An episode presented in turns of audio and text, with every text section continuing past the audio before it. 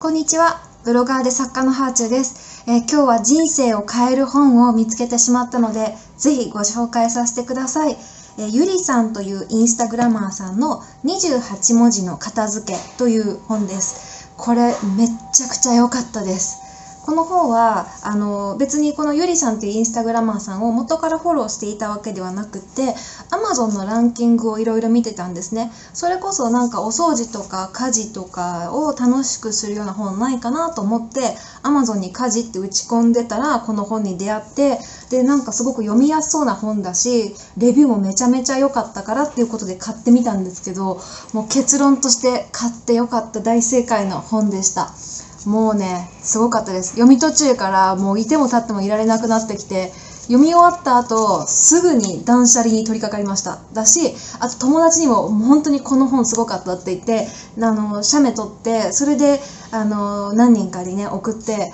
すごい今片付けたくなってるみたいな。今食器捨てたみたいな感じで、リアルタイムで断捨離をあの友達に LINE したりとかしてました。そしてまとめ買い癖がある妹にも一冊送りましたし、旦那にも読ませたいなというふうに心から思ってます。まあとにかくそれぐらい人を行動に駆り立てる本なんですね。で、前掛けにも、あの、強く言い切って短い言葉を選んでるっていうことが書いてあるんですけど、そしてその強く言い切り短い言葉を選ぶのは解釈の余地を与えず直感を信じて手放すを行動に移してほしいから。つまり行動に移してほしいから強い言葉を選んでるっていうことを書いてあるんですけどまさにね強い言葉の効力を感じました。で私も強い言葉がすごい好きで強い言葉をよく使いがちなんですけどもともとねあの自己啓発のセミナーに大学時代に行った時に強い言葉っていうのは催眠術のように人を目覚めさせて行動を変える力があるんだよっていうふうに習ったんですね。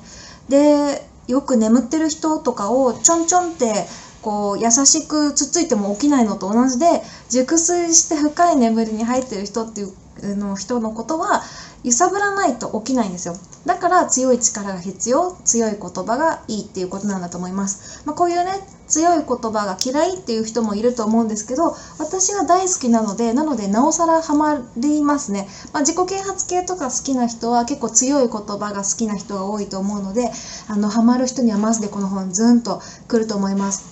多分自己啓発の本を読むよりあのこの28文字の片付けを読んだ方が人生が大きく変わるんじゃないですかね。はい、片付けっていうのは本当にあの人生を変えてくれるので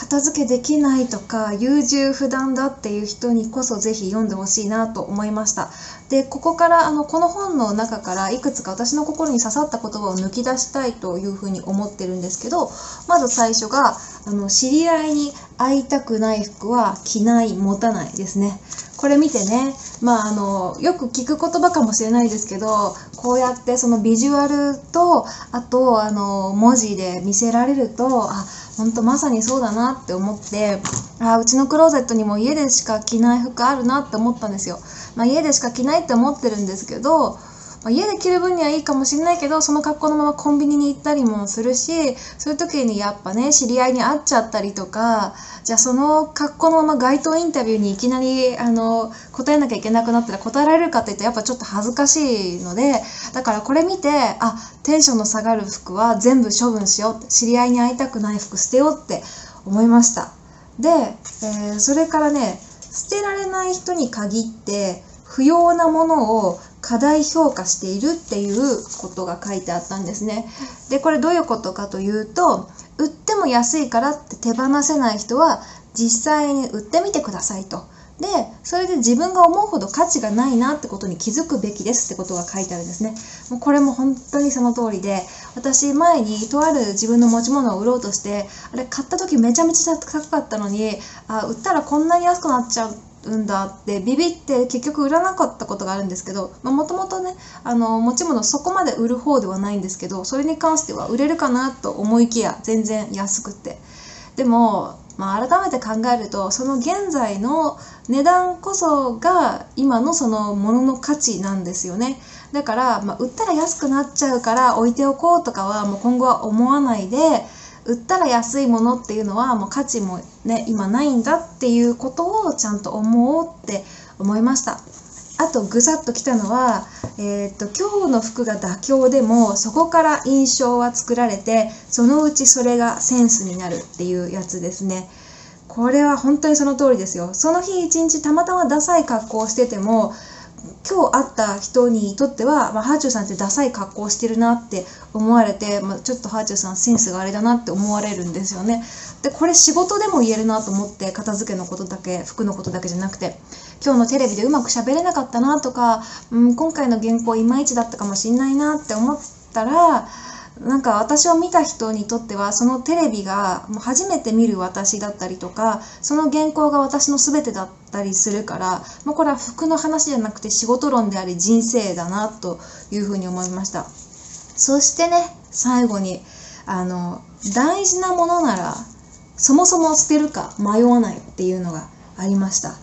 いやもうこれもねうなずきすぎて首がもげるんじゃないかっていうぐらいなんですけど確かにパソコンとか iPhone とか絶対仕事に必要なものとか旦那にもらったなんかキーホルダーとかは絶対捨てようって思わないから